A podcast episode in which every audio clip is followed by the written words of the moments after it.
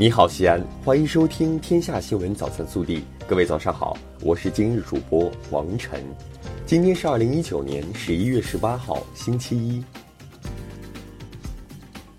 受偏北气流影响，近期我市以晴到多云天气为主，后期云量增多，有弱降水，气温低，请注意保暖。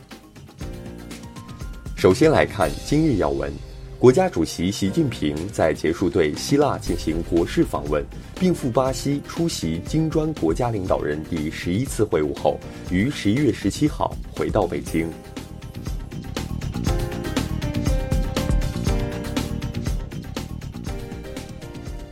本地新闻。根据国家统一部署，陕西省自十二月份起落实国家组织药品集中采购和使用试点扩大区域范围工作。全省不含国家四加七试点城市西安市各级各类公立医疗机构、驻陕军队医疗机构和自愿参加试点扩围的医保定点社会办医疗机构，鼓励医保定点零售药店自愿参与。执行国家联采办组织的联盟地区陕西药品集中采购二十五个重选药品价格，据测算，预计全省全年将节省医药费用二点五九亿元。记者从陕西省医疗保障局获悉，二零一九年一月至九月，全省共计七千四百三十五人次享受十七种抗癌药纳入医保报销政策。医保基金总计支付四千六百七十二点六四万元。近日，农业农村部网站公示二零一九年中国美丽休闲乡村名单，其中陕西省九个村榜上有名，我是蓝田县小寨镇董林村入选。近日，我国先后在酒泉卫星发射中心与太原卫星发射中心成功发射吉林一号高分零二 A 卫星与宁夏一号卫星。西安卫星测控中心作为主要测控单位，圆满完成多点并行测控任务，创造了我国航天发射测控任务间隔最短记录一百七十五分钟。近日。长安区二零一九年退役士兵欢迎仪式暨退役军人专场招聘会举行，三百一十人初步达成就业意向。记者近日获悉，在微软学术日前公布的群智感知科研机构排名中，西北工业大学位列全球第一。十一月十七号上午，陕西移动通讯信号塔五 G 基础建设工程发布会举办。记者获悉，该项目将于十一月十八号正式启动，计划工期三年，分三个阶段进行建设。十一月十五号至十七号，二零一九中国国际旅游交易会在昆明滇池国际会展中心开幕。陕西省文化和旅游厅组织全省各市区的五十九家涉旅单位企业参展，展位面积达三百余平方米。突出展示我省文化和旅游融合新成果。由陕西省人民医院牵头组建的陕西创伤救治联盟十七号正式成立，将逐步完善县级、市级、省级三级创伤救治体系建设，重点提升县级医疗机构的创伤救治水平。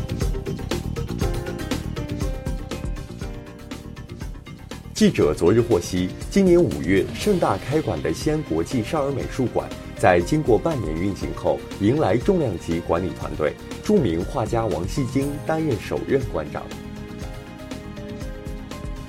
暖新闻：近日，山西七县省带着母亲来西安看病，当他们赶到西京医院排队取号时，一男一女自称是病友。先是搭话聊天，随后推荐了一个诊所的专家，并主动陪他们打车去就诊。几人一上车，西安的哥张应雄便感觉不对劲儿，提醒戚先生要谨慎点，小心遇上医托。随行女子一声不吭，张应雄便热心地同戚先生攀谈起来，一步步拆穿了医托。最终，戚先生一家又坐着张应雄的车回到了西京医院。国内新闻：十一月十六号上午，中共中央政治局委员、国务院副总理、中美全面经济对话中方牵头人刘鹤应约与美国贸易代表莱特希泽、财政部长姆努钦通话，双方围绕第一阶段协议的各自核心关切进行了建设性的讨论，并将继续保持密切交流。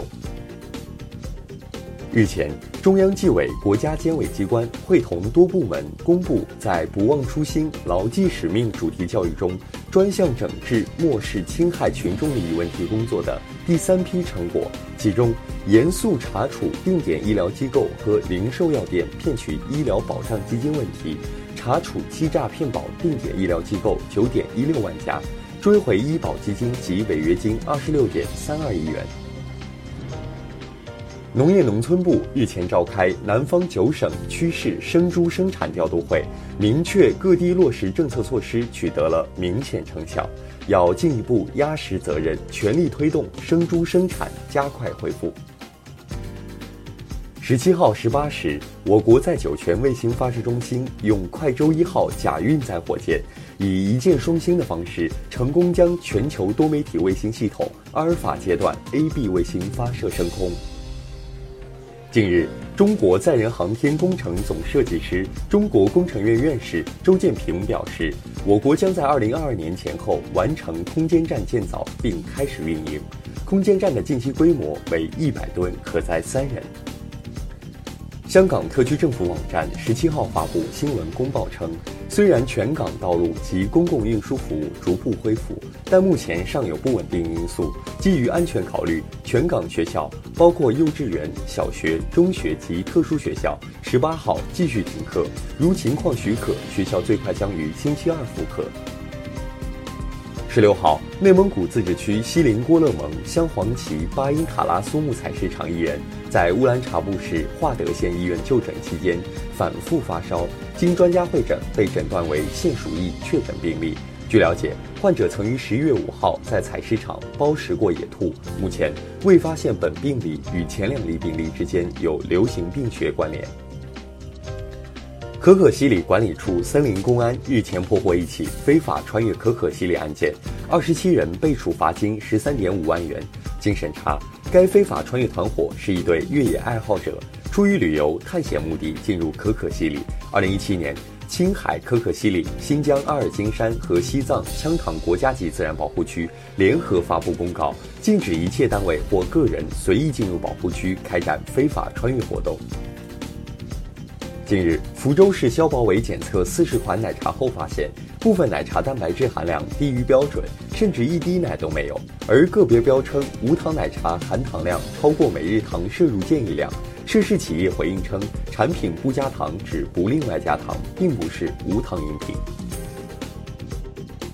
十七号，二零二零年东京奥运会女篮资格赛亚大区预选赛进行了最后一个比赛日的争夺。中国女篮以一百二十七比四十九击败菲律宾队，最终以两胜一负的战绩拿到了明年二月的东京奥运会女篮资格赛席位。